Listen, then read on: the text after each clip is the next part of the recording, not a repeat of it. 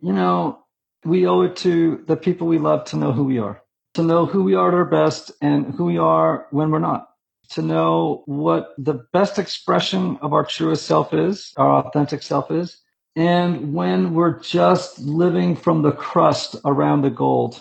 So, yay for writers of all numbers. Yay. We need writers. Writers have numbers? Well, not exactly, but you and your personality have a number, one of the nine Enneagram numbers that helps describe who you are. And of course, who you are has a lot to do with your writing, right? So let's find out who you are and what your writing strengths are. Welcome to the Hope Writer Podcast. This is episode five of season three Know Your Writing Strengths Enneagram for Writers. The voice you heard a moment ago was Ian Cron. Ian is author of The Road Back to You, and he's also the creator of The Enneagram Advisor. Maybe you're familiar with the Enneagram. If not, you will be when we're done. Enneagram is an ancient body of wisdom that has grown in popularity recently. It identifies nine personality types and helps you know who you are, what's going on inside of you, and how you interact with the world.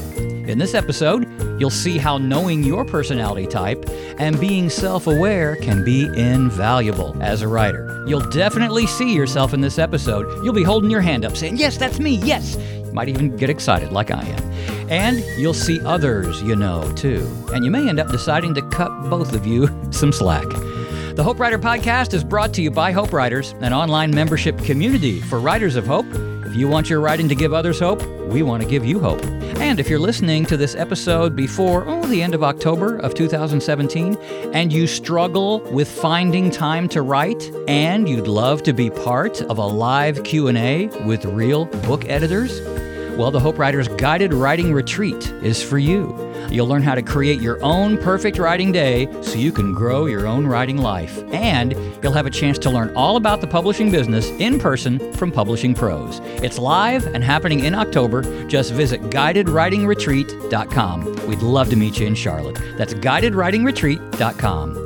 Your hosts on the podcast and at Hope Writers are sisters and authors Emily P. Freeman and Myquillyn Smith, marketing and tech guru Brian Dixon, who also writes books. I'm Gary Moreland, Myquillyn and Emily's dad. My first book just came out this summer.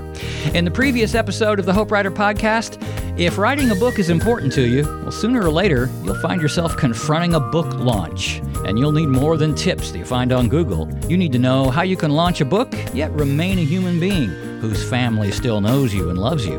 You need book launch secrets Google won't tell you. That's episode four of season three of the Hope Writer podcast, the previous episode. In this episode, for several minutes at some point, it's going to be all about you, whether you realize it or not. You're going to see and meet yourself, maybe in a way that you haven't before. To find your Enneagram number, you can visit the EnneagramAdvisor.com for a free assessment. This episode was originally a training inside Hope Writers where Brian talked with Ian Cron and Hope Writer members could ask questions. So Brian did a survey of Hope Writer members and their Enneagram number, and he showed it to Ian, and Ian jumps right into what the nine different numbers mean for a writer. What do you see when you're when you're looking at this in terms of our community? Well, I mean, I'm not surprised you have a lot of fours. Uh, I'm a four, so yay for fours. You know, fours are disproportionately represented within the creative and artistic community, right? So we believe that there are more sixes on the Enneagram than any other number, right? The loyalists. There are the second highest number we believe is are nines, right? The peacemakers. The least represented number in the population uh, are fours. Wow. So, uh, which makes us feel very special and unique. And you are. yes, and, and we are, right? Fours are very attuned more than any other number. They're more attuned to uh, aesthetics and artistic beauty. Mm-hmm. And they are um, I like to say, people who can say clearly what other people feel vaguely. We are people that are very familiar with the inner terrain of, of human beings, right? I love it. Yes. I mean, and that's, and that's what we've seen too. And the perfectionist thing's interesting as well, because I know that when we, like when we give really specific training, you know, um, like here's how to write a book proposal it seems like our perfectionists really like their ears perk up and they really pay attention to why why is that Um, number one, uh, ones want to do things right, right? They they want to be good, mm-hmm. not just in terms. Uh, they want to be you know good and ethical, and they're very principled people. But they're also they want to be good for other people. Mm. They don't want to make mistakes, so they're always going to turn to experts to figure out, okay, what do I have to do to get this right? They have comparing and judging minds. That I didn't say judgmental, just comparing and judging, right? So they want to make sure they're looking around to see, okay, well, how am I measuring up to other people doing the same thing, right? Mm. But because I think really the big driver there would be they're wanting to know how do I do this correctly because they're afraid of making mistakes. Mm-hmm. Oh gosh, so hard for ones. My, but I have to say that my um, I've worked with an editor. You mm-hmm. really want an editor who's a one, or at the very least, you you definitely want a proofreader who's a one. Yes. Okay. Yes. You know, you may not want to. So in other words, you may want a copy editor who's a one, but a line editor who's a a four or a you know something like that. Mm-hmm. Uh, another another person that uh, won't get as hung up in the weeds as ones who are not self-aware can do. One's there's a great quote. I'll just tell you this about Oscar Wilde said one time. He goes, someone said to him, "Well, so Mr. Wilde, what did you what did you do today?" He says, "Well, I got up and I moved a comma, and then I had lunch and I spent the afternoon moving the comma back." That's there's a one for you. Just fixated on the details. Okay, real quick for for ones, like what do you do with that? Oh gosh. well, I mean, one ones, you know, it's the some of those just as by way of comfort on some, for all the numbers, right? Mm-hmm. Eventually, these these are so patterned. I mean, we just even know this from PET scans and research that we run loops in our heads Mm. Right? But what's hard for ones, I think, is they have an inability to stop editing as they write. So instead of just writing and not worrying about syntax, spelling, grammar, punctuation, you know, all of that stuff, they get hung up in the weeds of mm things mm-hmm. and then they it just slows them down to a crawl. The other thing that that eights ones will struggle with is getting started. Like they, they are afraid of making mistakes to the point that it's like, I will procrastinate starting because I'm afraid I won't do it perfectly from the moment I sit down. And that, that's the kiss of death. I mean, oh. kiss of death. Um, my wife and I took the assessment, and like you was saying, you know, assessments are not always 100% accurate. She found out she's a one, and I'm a four. And just that, I mean, I actually have to say, for well, you're a three. I'm a three. Sorry, of course, yes, three with a with a bit of a four wing.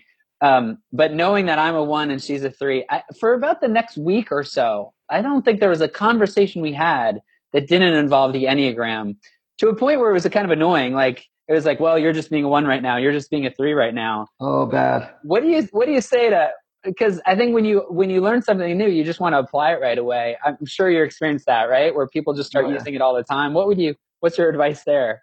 Well, first of all, um, I would tell you and your wife, and I say this at all of my workshops. Yes. The Enneagram, knowing someone's Enneagram number, you should only use that information to as a you know as a means to encourage, mm-hmm. never as a way to dismiss or to discourage. Right. So sometimes I'll hear people go, "Oh, you're being such a six," and they walk away. Ooh right? You know, so you don't want to be dismissive. You only want to use it to encourage people. You never want to use it to label people. Mm. Or, you know, to a degree, you can be predictive with the Enneagram, right? This is how someone might behave. But, you know, it, the Enneagram isn't like magic. It's not like some perfect system that, you know, we found in a cave somewhere in, like in the Middle East or something. It's, you know, it's just a, a, a tool that's imperfect, but it's a great starting place to think about what's going on inside of you as a human being. Hmm.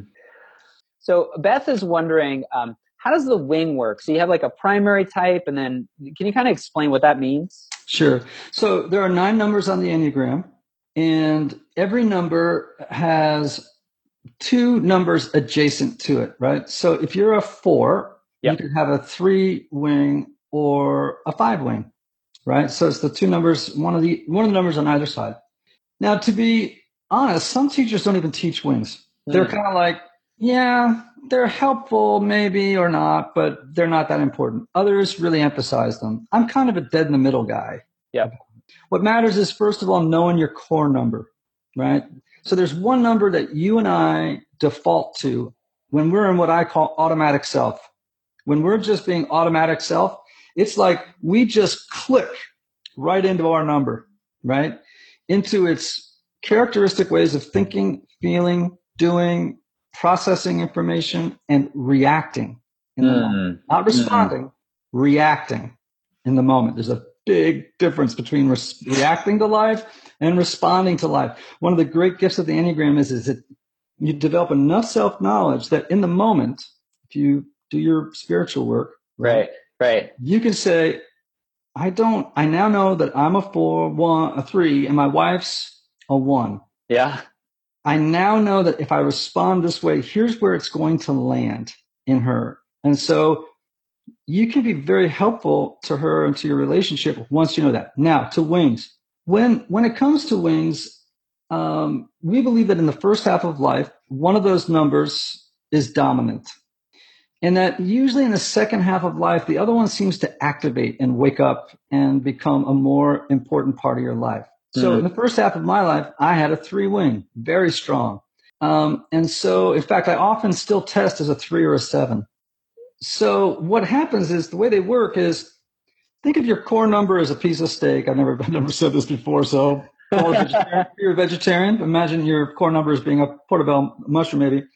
Uh, and you're, you've got salt and pepper on either side, right? And you can, so some of the traits, some of the characteristic traits of the three, some of that flavor is going to color or Yep. spice up your your core number, right? So Mm. as a four with a three, right? Three is the performers, four is the romantics, Right. uh, sometimes uh, called you know uh, the individualists uh, or the tragic romantics. Um, and you know, as a but with a three, I'm much more of an ambitious four, right? I have more drive. I have more. I'm more goal oriented. I tend Yep. to get things done more than fours with five wings. hmm Fives, fours with fives would be more introverted, more intellectually, more bookish in some ways than a 4 with a 3 hmm more less interested in uh, promoting what they do. Right. And- Right. but a four with a five or a five with a four is one of the more unusual, if not the most unusual combination on the Enneagram. And if someone has a question about that, I can answer it, but because you have a number of, a lot of fours on here, but Yes. it's a very interesting combination. Oh, Aaliyah is actually saying I'm four with a wing of a five, and it's super hard to self promote and also to market myself. Yeah, it's really hard. Uh, okay, so we have uh, so our our one of the co-founders of Hope Writers, Emily. You know, she's she's a four with a three wing. I'm a three with a four wing, and so I think that's part of why we we work really well together because we can both kind of speak each other's language. Yep. She has a question here that she posted in the Facebook group. So she's a four with a three wing, and she said, "Is there anything you found as a four that helps to sustain you during long launch periods and promotion periods?" So, as an example, she's launched four books and several online courses and she thinks that they can be fun and get a lot done. But she also dre- she says, "I dread it with the fire of a thousand suns because I know my recovery from all that uh, wi- uh, wing threeness will take me a long time to come back from." Yikes. Any advice? Any advice for for launches? Because we do a lot I- of launching. We we launch books here. You know, we got writers here, so they're sending off proposals. They're sending off speaking contracts. You know, that's yeah, now publishing companies rely on authors to be the marketing team. right. you have to have a i mean in fact it's very very sad but unless you have a meaningful following or a platform it's difficult to get a publishing deal i mean it's just harder Yeah. uh, it's not enough to be a good writer you have to be a good writer who has a base of or an audience base to whom they can you know see their work that said when i when i launch a book what i've learned is on the last two is that writing a book is easy compared to the follow-up of having to promote it It, it's just, That's not what they want to hear. oh my gosh. Well, you know, misery loves company, especially fours. So look, here's the deal. First of all, as a four, you're very hung up on authenticity. That is a gigantic value for fours. Yes. So going online and promoting yourself, you feel like a prostitute. I mean, it's just an awful feeling, You- right? I mean, you feel like I am prostituting myself right now. I am not being myself. I'm being a cartoon of myself. I hate myself you know, more than I normally do. Um, then the second thing is, you know, fours tend to be kind of ex- introverted for the a little more introverted, generally speaking, right? So particularly fours with fives, fours with threes less. I can like when I have to go, like I do a lot of podcasts. I do a lot of, I mean, like sometimes double digits a week right now. Literally, Wow. I mean, like Wow. two a day or Yep. stuff like that, or interviews or speaking stuff. And I'm kind of in the middle. I'm an ambivert. I'm somewhere between an introvert and extrovert. But I, it exhausts me at the end of a day of a long thing. So I have to really pace myself during a launch phase. I have to pay attention to my energy level and at what point am I shutting down hmm and I'm becoming useless to people. And maybe they're going to start pick, they're going to misread my, I'm going to use the word energy because we all have a particular kind of energy that people pick up on, you know, Right. or play what kind of mood we're in. I actually have to exit because if I don't, they're going to read me as aloof and distant when I'm Yeah. not. I'm just drained. Uh, so one last thing on fours with threes or threes with fours for that matter. This is where it really gets a little hellish.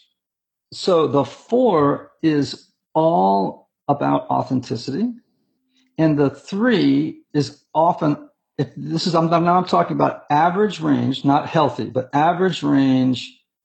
So the four, who's all about, you know, where authenticity is a key value. The three is very self promotional and self marketing, typically, right? Yep. and usually very extroverted. And when they're unhealthy in their number or if their personality is unmonitored, they tend to uh, they can exaggerate uh, their to their own to flaunt a little bit their successes. They they can oversell. You know, if they're really unhealthy, they'll do whatever it takes to get the deal done. You know, uh, so that said, the four in your head is prosecuting your three for being a con artist. Or do you see what I'm saying? If you're Oh, a yeah. four, the authentic part of you is saying, you con artist, you're a complete, you know, hustler. Or the three in you is looking at the four and saying, gosh, you're." You've gotta get up your rear end and do stuff. You've gotta, you know, make things happen. And the four is going, yeah, but I feel kind of melancholy. You know, Mhm. so it's kind of a tortured combination a little bit. Sorry, everybody. it was a four or a three. oh wow. Um, okay, great. Thank you for the, that answer. Um, so Amanda posted in the in the Facebook group here. She said that she's a first of all, thanks for your book, and she said it's so clear and helpful. Um, and she discovered that she's a nine.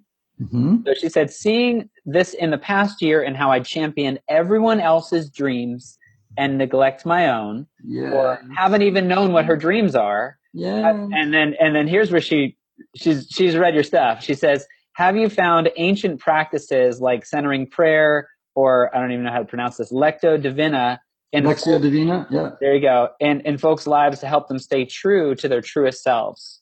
Yes. Oh, this is a great question. First of all, yay nines. I love nines. You I love married- nines. They're your favorite. I'm married to a nine, and I'm the father of a nine.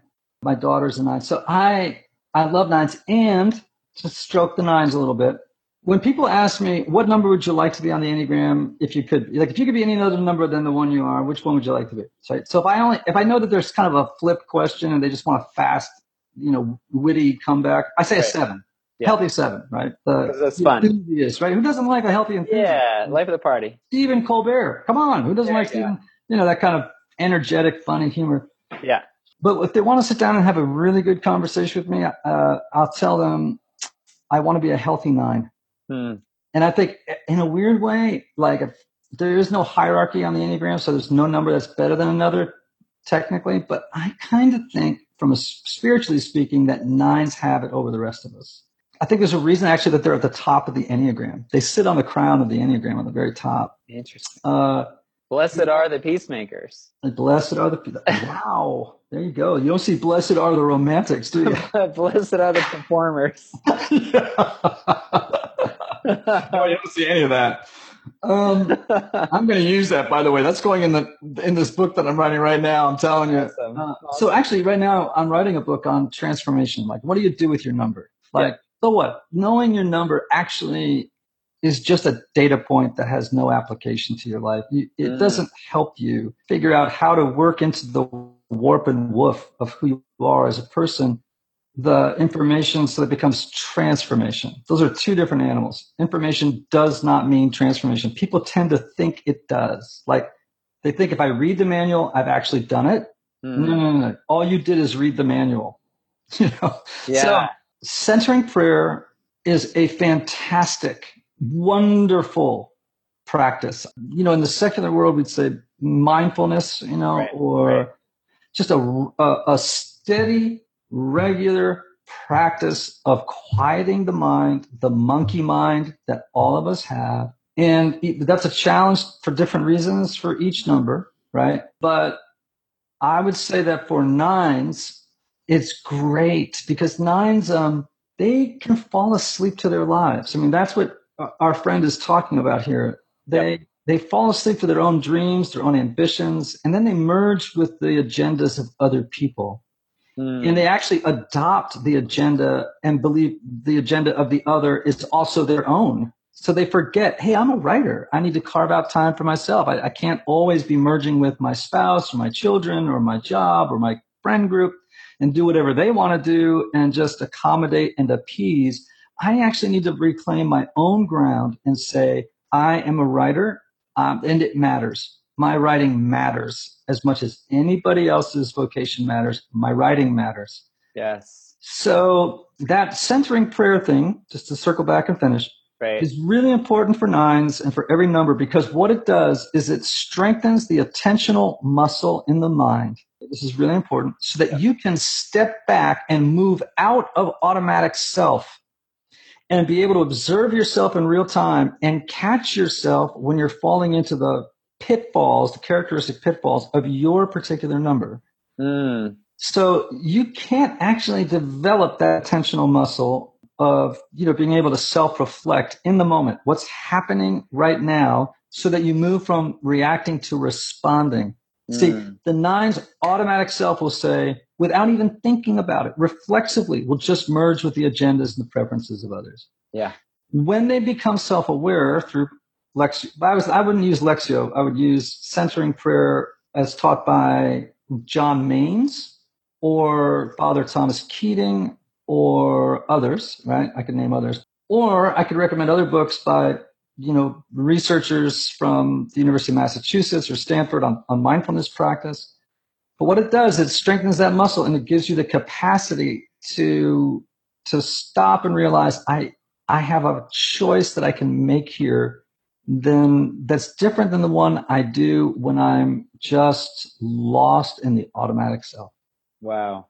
Um, we have people asking about their number. So I'm going to try to grab a specific question for the number and, and that'll kind of uh, be a door to sort of talk about that number. So we've got uh, Sarah Caldwell in the Facebook group said that she's a six and she'd love to hear any feedback about writing and creativity process when it comes to a six. Can you kind of break down how a six works how would that in, in influence your writing? You know, sixes are called the loyalists. Mm-hmm. And they are community minded. I think they're the glue that holds the world together. Like I think God made more sixes than any of the numbers of the world would still be here. You know, like they they just hold us together. They they are people of traditions and values. Sometimes they're called the troopers, which mm-hmm. is a mm. nice and, and maybe that sounds kind of you know to some people as beige or khaki, you know, but I'm always like, are you kidding? Like right everybody claims to be like the leader. Although and sixes can make great leaders, by the way. Mm. But there are very few people who just know how to be on the team. Sixes know how to be on a team. They're great at it. You know, threes until you like get a little bit healthier, older, you always have to drive the bus. you don't know how to be to sit on the bus with everybody else. Nope. You know, and so sixes know how to sit on the bus with people. They're great. You know, they don't mind being on a team. Six writers. I'd have to think a little bit about what what some of the struggles would be. She said being, being anxiety ridden yes, and, chronic, and longing for security. yes, chronic worriers. hmm So and so for a six, they might get trapped. They're they're very up in their head, uh, five, six, and seven, which is also the fear triad. Ooh. And so they all have their own fear management systems, right? Hmm You don't have to jump into what they are for the five and the seven, but that six is what they tend to do with their fear and anxiety, and anxiety is a better word than fear, is they look outside of themselves for an authority figure or an expert or a belief system that will help them make decisions because they're very, very difficult for sixes to trust their own inner guidance system to make decisions on their own. Sixes are notorious when they're faced with a decision, for example, for running around and asking everybody, I hey, what do you think? Should I do this? Should I do that? And then they wake up in the middle of the night. They'll tell you, uh, I've made a decision at three in the morning. They go, I think I've changed my mind. And you're like, ah, stop, you know? So I would imagine that, you know, making decisions in writing, and there, as you know, there are a million decisions that have to be made in writing hmm and worrying, you know, am I going to get this? Am I going to meet the deadline? You know, what if it turns into a drop dead? What if, what if I lose my manuscript? What if I, you know, what if I my computer? How many, how many places can I back this thing up to? You know, like, here's the deal.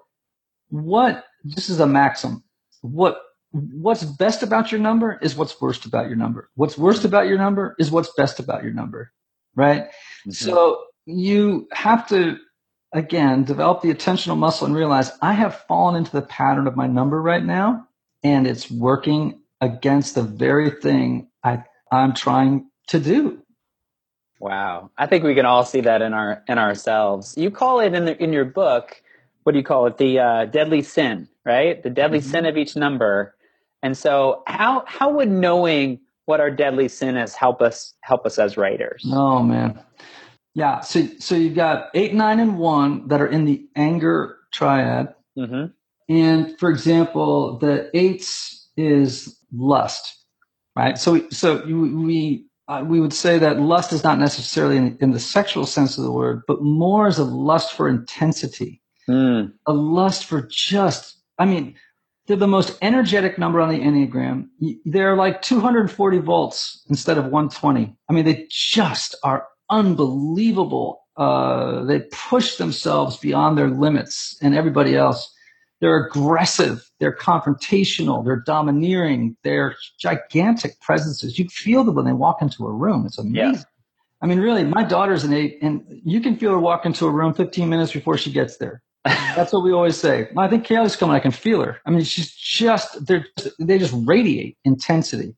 Now that excessiveness could work against you. For example, knowing that she's got that kind of energy, she Mm. needs to know when to stop. Aints don't know when to stop. Yeah. Writers need to know when to stop. You need to know where the break is. Like for me as a writer, I always and I took this. You know, this was advice I took from a, a famous author. I think it was Hemingway who said, always leave enough in the tank so that when you get up the next day, you have the place to start that you're inspired. I love it. Wasn't he the one that would uh, he would end on on uh, an incomplete sentence so that he would know, like he he'd start the next day and he'd finish the sentence that he left off at. I'm not, I wouldn't be surprised. You know, everybody, you know, I think I'm not a sports fan, but I, I think that writers are like pitchers, Hmm. right? They have quirky little like routines, Right. superstitious kind of things they do, you know, like little OCD-ish, you know, they're kind of like always tapping the door or something. Uh, right. You know, it's just how we are. I've got a bunch, so what the heck? yeah, I love it. So, uh, more of a, a general question, but I, th- I think we're we're getting there. Uh, Abby was asking, does your type influence who your writing resonates with? So, does sixes write to sixes? the threes write to threes? Break that down for us. It's a great question.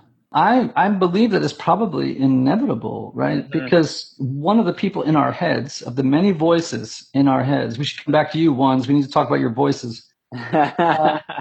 We tend to have an audience in our mind. that we want to connect with emotionally, right? And this is very important that we have empathy for. There are people that we may not be of that type, but we have empathy for them and for whatever reason. And as a therapist, I won't go into all the reasons we might, but they ought to be people for the most part that we that we've we've chosen to love. Yep. I, I think writing is a is a act of great love. And and so whether we're writing a hard book about a truth that people don't want to hear, or even a book that is comforting and, and brings solace to people, in both instances, it has to be, it must spring from the well of love, I believe. That, that's my own personal feeling. So I think it's inevitable that we write out of our type and we, again, if we're on automatic self, I mean, this is a great question because actually I'm going to leave here thinking to myself, well, I kind of know who my audience is that I write to, but I wonder, I wonder if I actually take into account all those numbers as I'm writing to make sure that I'm reaching as many people as I can. So good. You talk about uh, being a healthy or a self-aware type, right? So you're healthier, self-aware for what have you.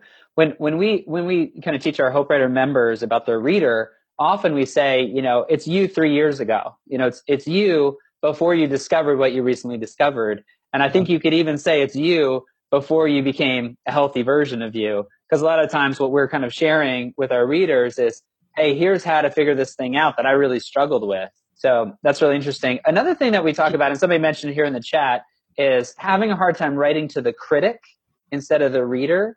And I think we kind of write to our own worst version of ourselves. Do you find that to be true? Let me just say one thing about what you just said because sure. you, I think what you just said, you're writing to yourself three years ago, is mm. more true for nonfiction yeah. than it is for fiction. I've written both uh, and published both, and I can tell you that when you're writing fiction, well, it's a whole different animal. I think you have to assume your audience. This is how the screenwriters are too. Yep. You must assume your audience is smarter than you are. Mm because otherwise you'll try and take shortcuts. You'll write sloppy dialogue, and your right your reader's going to say people don't talk like that. Yeah. Right. Or your characters will be wooden, or there'll be stereotypes. So that means they're just generalized, you know, kinds of types that everyone agrees they're like this. So in other words, a three is always of an investment banker that wants money. Well, that's just right. not true. That's a stereotype. Yeah. Right. So you just have to assume you're in fiction. You got to assume your reader is smarter than you and and as a screenwriter, or they'll be insulted. Oh, that's so good. Yeah. So now for a nonfiction writer, not as much because you're you're especially in the self help world or in the marketing world, whatever it is you happen to be doing, you're trying right. to be constructive. That's a different animal altogether. Now let's talk about writing to critics. Okay. Mm. Don't write to critics. Bad dog. Uh, you know, I remember writing my first book and thinking, you know, worrying about critics. I'm like, critics, what makes you think that you're even important enough to have critics? You know, the biggest critic you have to worry about is the one in your head. That is the biggest critic you have to, you know, you just, you just need to manage the critic in your head. I could give, you know, ways of doing that, but like, here's one way. Yeah. Name the critic in your head. Give them a name. Like, like I have a friend of mine who's a writer and he is, uh, is called Nurse Ratched. do you remember Nurse Ratched from One Flew Over the Cuckoo's Nest? She wow, right. Horrible, angry, ah, you know, critical. Oh, just a vicious human being, you know, like, like, so he calls her Nurse Ratched. She lives in his head and he has to tell her, okay, Nurse Ratched, I'm going to work now. And I just, I just need you to kind of like quiet down or I'm just really, you just need to know that I'm going to like turn the volume down right now. And compartmentalize you. I'm just going to partition you. I'm going to put you over here so I can get to work because you're going to slow me down or make this a miserable process for me. That's so good. Uh, that's, Love it. a lot of other ways to do it, but man, critics, you know, really, I've had great reviews. I've had bad reviews. And guess mm-hmm. what? I don't remember in my head, with the exception of one, I do not remember one bad, you know, cause you forget. Who cares? You know, right, like, right. You didn't, you didn't, you know, you wrote an article. Who cares about you? I wrote a book, I wrote an article. Who cares about you? You know. Mm. So it, it, really sits with us. I, I, think a lot of a lot of hope writers are writing uh, inspirational, a lot of times Bible studies, or sort of their they're kind of like their their personal narrative. You know, they're they're like this is what today was like, and here's kind of the lesson I learned from that. And it seems like kind of like the failure to launch, you know, is is a big is a big challenge of like, what if my words aren't good enough? You know, what if nobody cares about them and and and really struggle with that. Do you know what I'm saying? Like in other words, you write because you have to. Sometimes I know writers who don't like writing. I mean, they don't like the process of writing. I don't actually like writing first drafts. Right. I love editing. I mean, I love going back and rewriting. In fact, John Irving, uh, you know, who's a genius, said once said there are no such things as there's no such thing as good writers, only good rewriters. That's good. Isn't that good? So and good. I, I just that has so stuck to me because I've in the writing process found myself going, this is just a slog. Yes. And I'm just like, I am just inching along here. But man, when you're when the marble you've cut enough away that you've just begun to see the form, and now you're getting into the detail work. Oh, I love it. Oh, I love it. Um, but you got to so, get through the first draft. You got to get through the first draft, yeah, which is yeah. always if, if, everyone hasn't read Anne Lamott's Bird yeah, by Bird. That's right. I, I, I mean, the first two books I read it the I read it through twice just to remind so myself of some of those principles. But you know, she talks about the blanky first draft. You know, right. and it's true. Every first draft is a piece of junk, mm-hmm. and you should not expect it to be anything else. I mean, John Irving or you know Steinbeck or Wendell Berry or Annie Dillard, any of these great writers write horrid first drafts. Mm-hmm. They're horrid. By the way, I don't let my wife see my first draft. I, that's the honest to goodness truth. I, I do not that. let my wife because she's going to say no matter what she says. If she, if she says it's genius, I'm going to say you're lying, and if she says it's junk, I'm going to go to bed for three days. You know, so so true. Why burden her with whatever my reaction is going to be? She'll say, "How's it going?" I'm going, and I'll she'll know she'll know. She sees my furrowed brows as I walk around the house. You know, oh. or she sees me happy. She knows how it's going.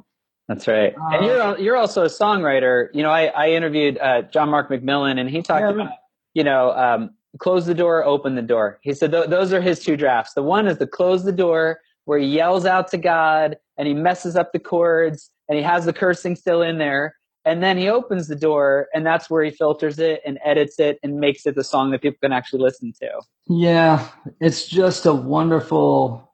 Writing is solitary which some people like. It's, for some people, it's harder. It's all heart and head work, you know, and you pour yourself into it. You really do. You pour yourself into it. Sometimes too much, you know, you, you become overly identified with your with your work, you know, and don't even realize that you're separate from it anymore.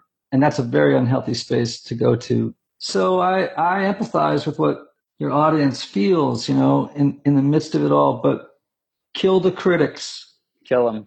Okay, talk about sevens. You know, my son, who is a seven, it's hard for me not to talk about him without smiling because I just, I adore my son.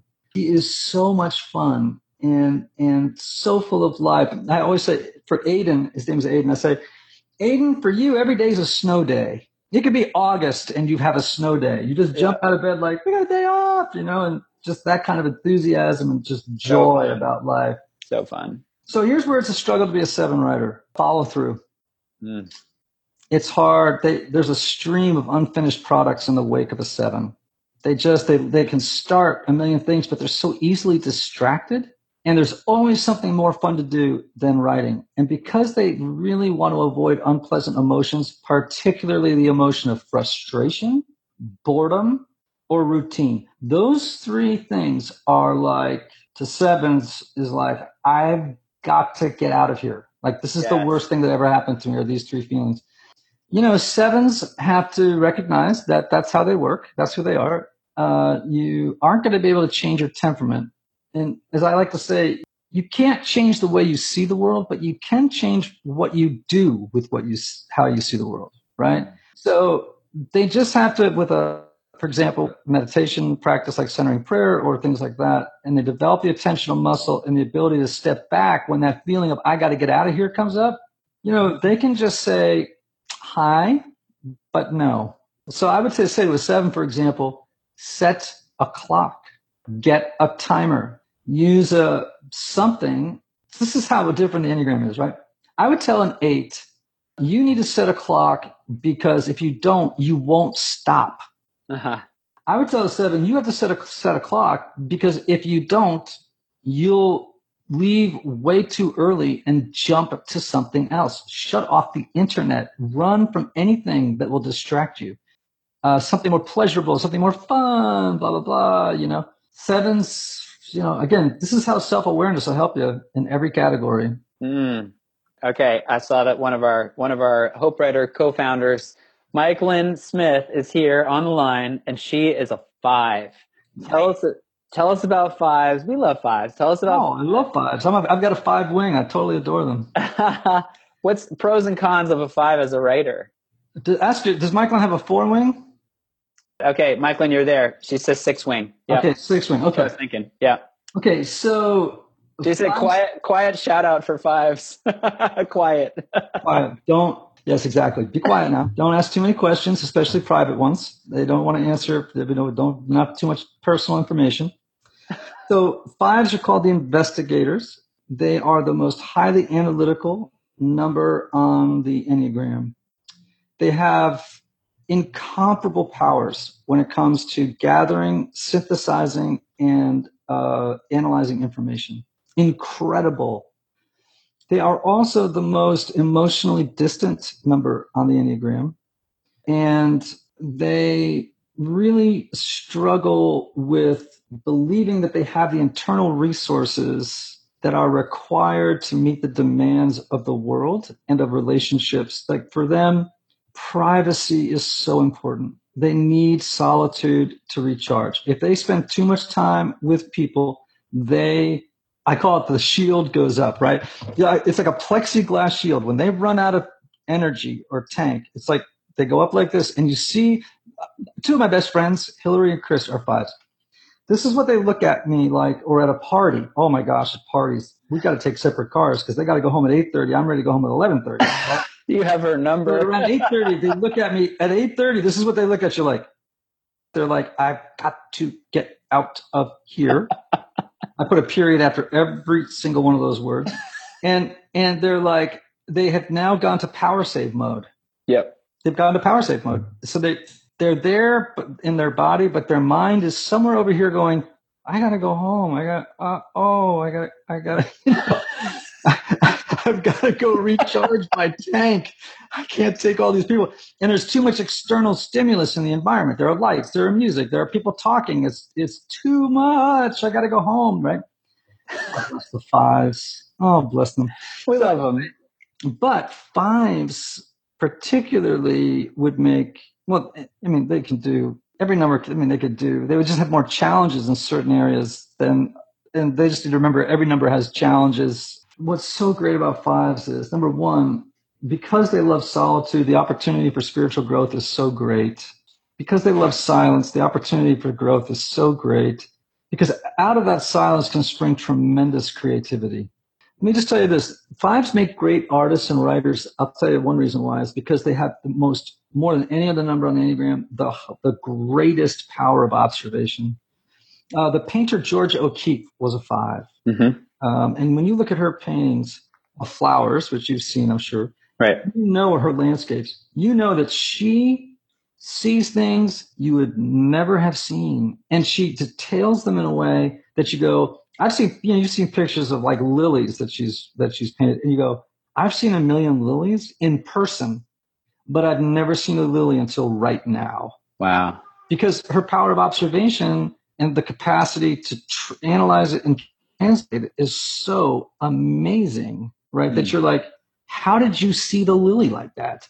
So as a writer, a five's capacity for describing, you know, and because they, they're you can always tell a five at a party. They're the satellite. They're the one that circles the party, observing everybody. They they listen to everything. So if you're writing dialogue, man, you want to have a five. I mean, a five will listen to how people talk when they're sitting on the subway. A friend of mine is a writer, is a five. He sits and listens to how people talk to each other naturally, and he just uses it not the actual things they're saying, but just to remember this is how people speak. Great, great, great, great number. That's awesome. I, a lot of people found that really encouraging and also true. So thank you. Thank you for sharing that. We've covered one, four, nine, six, seven, five. We touched on three a little bit. What about those twos? What do you have to say about twos, the helpers, yeah. Helper. We have a lot of twos as hope writers. A lot of helpers here. So the helper has a need to be needed, and they really enjoy meeting the needs of other people, which is a good thing. But as a by by way of principle, every number, uh, uh, the word I use has a superpower. I don't mean it's kind of a goofy word, but everyone's got a superpower, essentially, a really great gift or strength, which as I mentioned earlier is also their greatest weakness. Right. Right. So the strength of that too is their ability to sense. I mean, like psychically sense, like a psychic. They they're unbelievable. They can sense what other people are feeling and needing. Even like they can anticipate what you're going to feel or need. wow. And their reflex, if they're on automatic self, is to meet that need, jump in and meet it.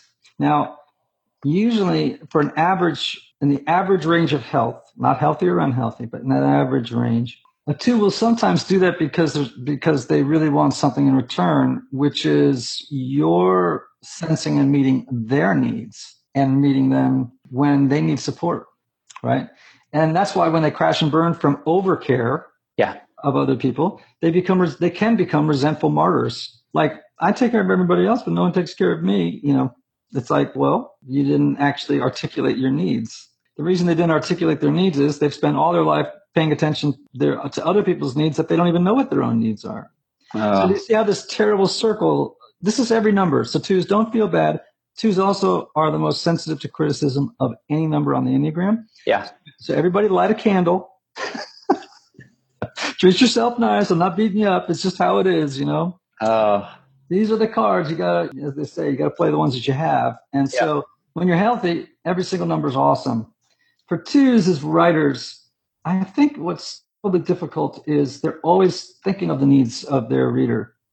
And and because, you know, as a rule, they are fearful of disconnection, relational rupture, they might shy away from telling the whole truth Hmm. or giving solace when what's really needed is admonition. Or they might, this is a maybe a two problem, and I would caution this for every single number. I think one of the greatest crimes that a writer can commit is sentimentalism. Do you know what I mean by that? In other words, when you write in a sentimental tone, Hmm. Okay. What what you're doing there is is thievery. Actually, you're you're trying to evoke an emotion without earning it. So, like you know, sometimes you go to a movie and you think, okay, like have you ever seen the movie My Dog Skip? Here's an example of a movie, right? Some, Right. you know, some kind of like Disney movie, and you know they're going in for the heartbreak. Yeah. know, Yeah. It's like- manipulative. you, yeah, you're being manipulated. You know you're Yeah. being manipulated, but you're going with it because it's a good movie, you know. Or, but most of the time when I see sentimental stuff, I kind of I bristle yeah. because it's laziness. It's like it's like saying, all right, I I'm not earning this feeling, I'm robbing it. And the way I'm going to do it is I'm taking a shortcut. I'm going to go for the heartstring. I'm going to pull the heartstring and do that that whole thing. And when I feel manipulated that way, I really dislike it. And I Hmm. hate to I hate to say it, mm, but a lot of times in the Christian sphere, there's a lot of sentimentalism. There's a lot of sentimentalism about Jesus. A lot of sentimentalism about everything's going to work out okay. Uh, there's going to be a lot of wallpapering over stuff in the interest of meeting other people's needs. That's not meeting other people's needs. That's that's actually telling them a lie. Wow. Do you see how that can get you into trouble? Oh, it's all shappy, uh, shiny, happy, friendly. You know. Yeah, not Not you know. authentic. Yeah. Try to Yeah, find I that in the know you- Bible. Yeah, I mean, there's a David Foster Wallace, a great, great American novelist who died a few years ago tragically, but a genius writer if you can Mm. get through him. But he has a great quote. He says, "You know, the truth. You know, what's that great line about the truth? You know, um, he he talks about this idea that the truth will set you free, but not until it's done with you." Oh, that's good. That's, And so, you know, you you've got to tell the truth and let it do its work on people. Whether it makes them feel good or you good or meets their needs or doesn't meet their needs, the truth's the truth. It's got to run with it. Okay, so we talked about two. We kind of kind of introduced three a little bit. Um, I, I, maybe maybe a little bit more on what what's the what's the danger of being a three as a as a writer? Presenting a false self, That's right. presenting yourself as Yeah. somebody you're not, as an expert, or Right. being not being vulnerable but being slick. I mean, I think a three has to experience a, a, a big crash or Yeah. a bunch of crashes. I love this. Tell tell us about this. I have lots of three friends, but their their their deadly sin is self deceit. In in other words, they it's not because they're necessarily lying to others, although they can tell a lot of half truths if they're not self aware. But they adopt false personas or images to win the approval and the admiration. I mean, twos want appreciation, threes want admiration. And so they are very likely, if they're not self aware, to be trying to seal a deal with the, with the, you know what I mean? Like make the yeah. deal. Make the deal. And so, like, oddly, this is so typical at Enneagram conferences that I lead. Inevitably, the threes are thinking, or actually even saying to me, right? Hey, so how do I learn the Enneagram so I can go out and teach, Teach it? it. And I know what they're thinking. I'm going to franchise this. I'm going to monetize this. I can raise money for this. Right. Man, I could make this thing explode. And I know it. And I'm like, okay, well, guess what, dude? It's going to take you years Yeah. of study to know this. And they're like, I don't have the time. Got to go. Bye. they want the quick win.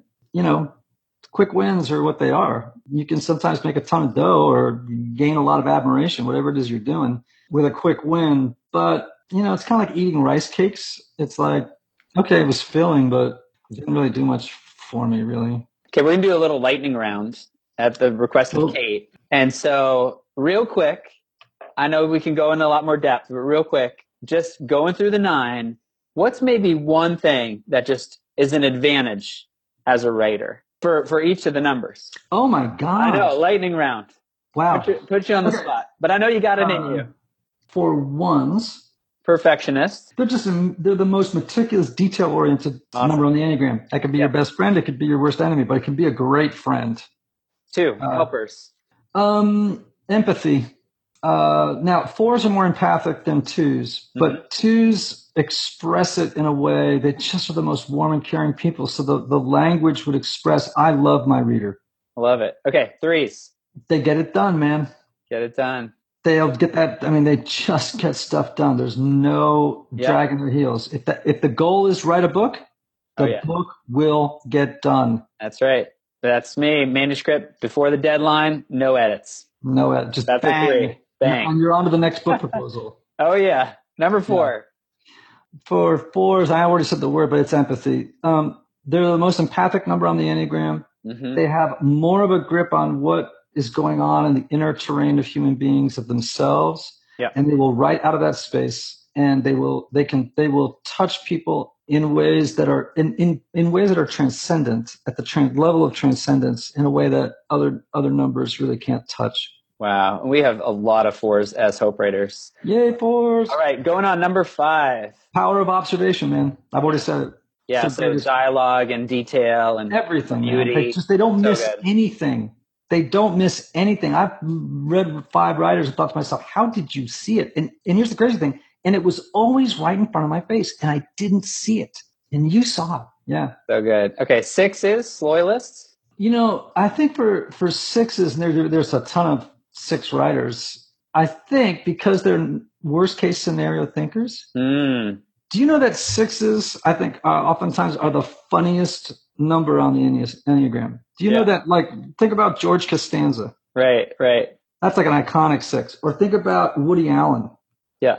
Or uh, George Carlin. These are all sixes. What they do is they take their anxiety and they flip it on their head. They just they just say what they're actually thinking, which is like these crazy things, and then they sound funny. It's like, So oh, my mother, my mother's coming, and they're just like, you know, they're freaking out. And it's like all that anxiety, all that, like, what am I going to do? What am I going to do? You know, it's like that is fantastic in writing. And by the way, Anne Lamott is a six. It's that kind of like Neurotic. neurotic, and they Yeah. just they have leveraged their neuroticism for the sake of the reader.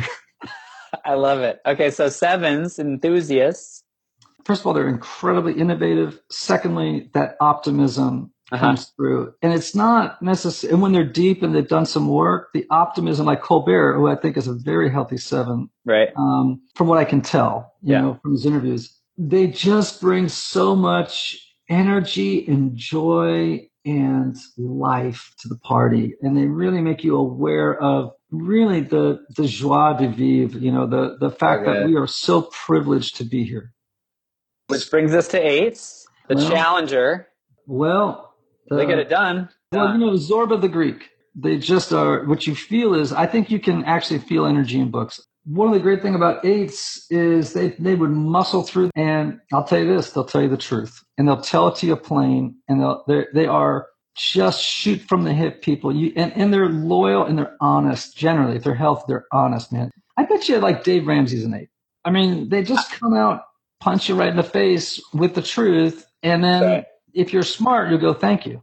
Yeah, I know a few. I'm not going to call them out here, but I know a few authors and, and people I've worked with that are eights, and it, it, it can be abrasive, but also they tell the truth so clearly that Oh. you that you learn to really respect their opinion. Yeah, my fours and eights get along great. This is the strangest thing. The most sensitive number with Yeah. the most, with a number that can be, can be not Yeah. always. Yeah. If they're not aware, self-aware, they are the most insensitive at times. Mm. They will tell you the truth for your own good. Because they care. They do care, and they have a very squishy middle. They they genuinely do. If they're unhealthy, run. Just run. They're they're not. It's a bad combo. An unhealthy eight is not a good thing to be around. Hmm. Nines. The peacemaker. So here's the deal with nines. Nines can see the world from every single point of view. When they're unhealthy, they can see the world from everyone else's point of view except their own. When they're healthy, they have this capacity to see the whole landscape of how everyone sees it, and they see the merits in everybody's point of view. They do it without any judgment. They do it without any sort of an evaluative spirit. They just go, "Oh, that's how you see it. I like. I can see that point of view." And when you bring that to writing in fiction or nonfiction, and you know how your audience is, I mean, that's like a gigantic advantage. Gigantic. Any parting wisdom for us? You know, we owe it to the people we love to know who we are, to know who we are at our best and who we are when we're not, to know what the best expression of our truest self is, our authentic self is, and when we're just living from the crust around the gold. So keep writing. Yay for writers of all numbers. Yay. We need writers. Encouraged? Has this helped? Hope so.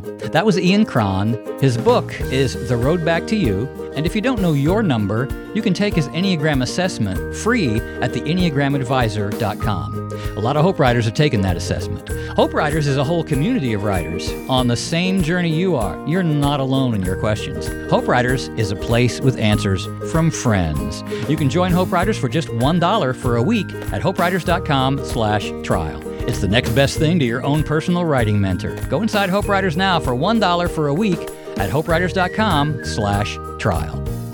And some final words of hope from writer Shannon Hale. Writing a first draft is simply shoveling sand in a box so that later you can build castles. Thanks for listening.